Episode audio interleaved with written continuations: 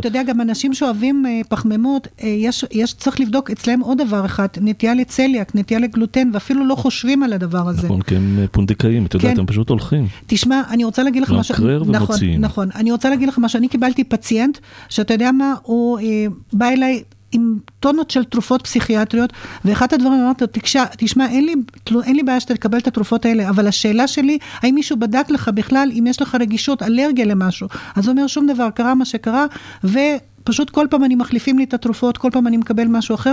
הרבה מאוד אנשים גם לא עושים בדיקות לרעליניה. נכון, נכון, נכון. שזה נושא של תוכנית בפני עצמה. אתה יודע כמה אנשים יש להם רגישות לביסמוט, שזה בעצם נגיד כל התרופות ללוסק, אומפרדקס, כל הדברים האלה, לצבע צהוב, לצבע כתום, אנשים בכלל לא מודעים.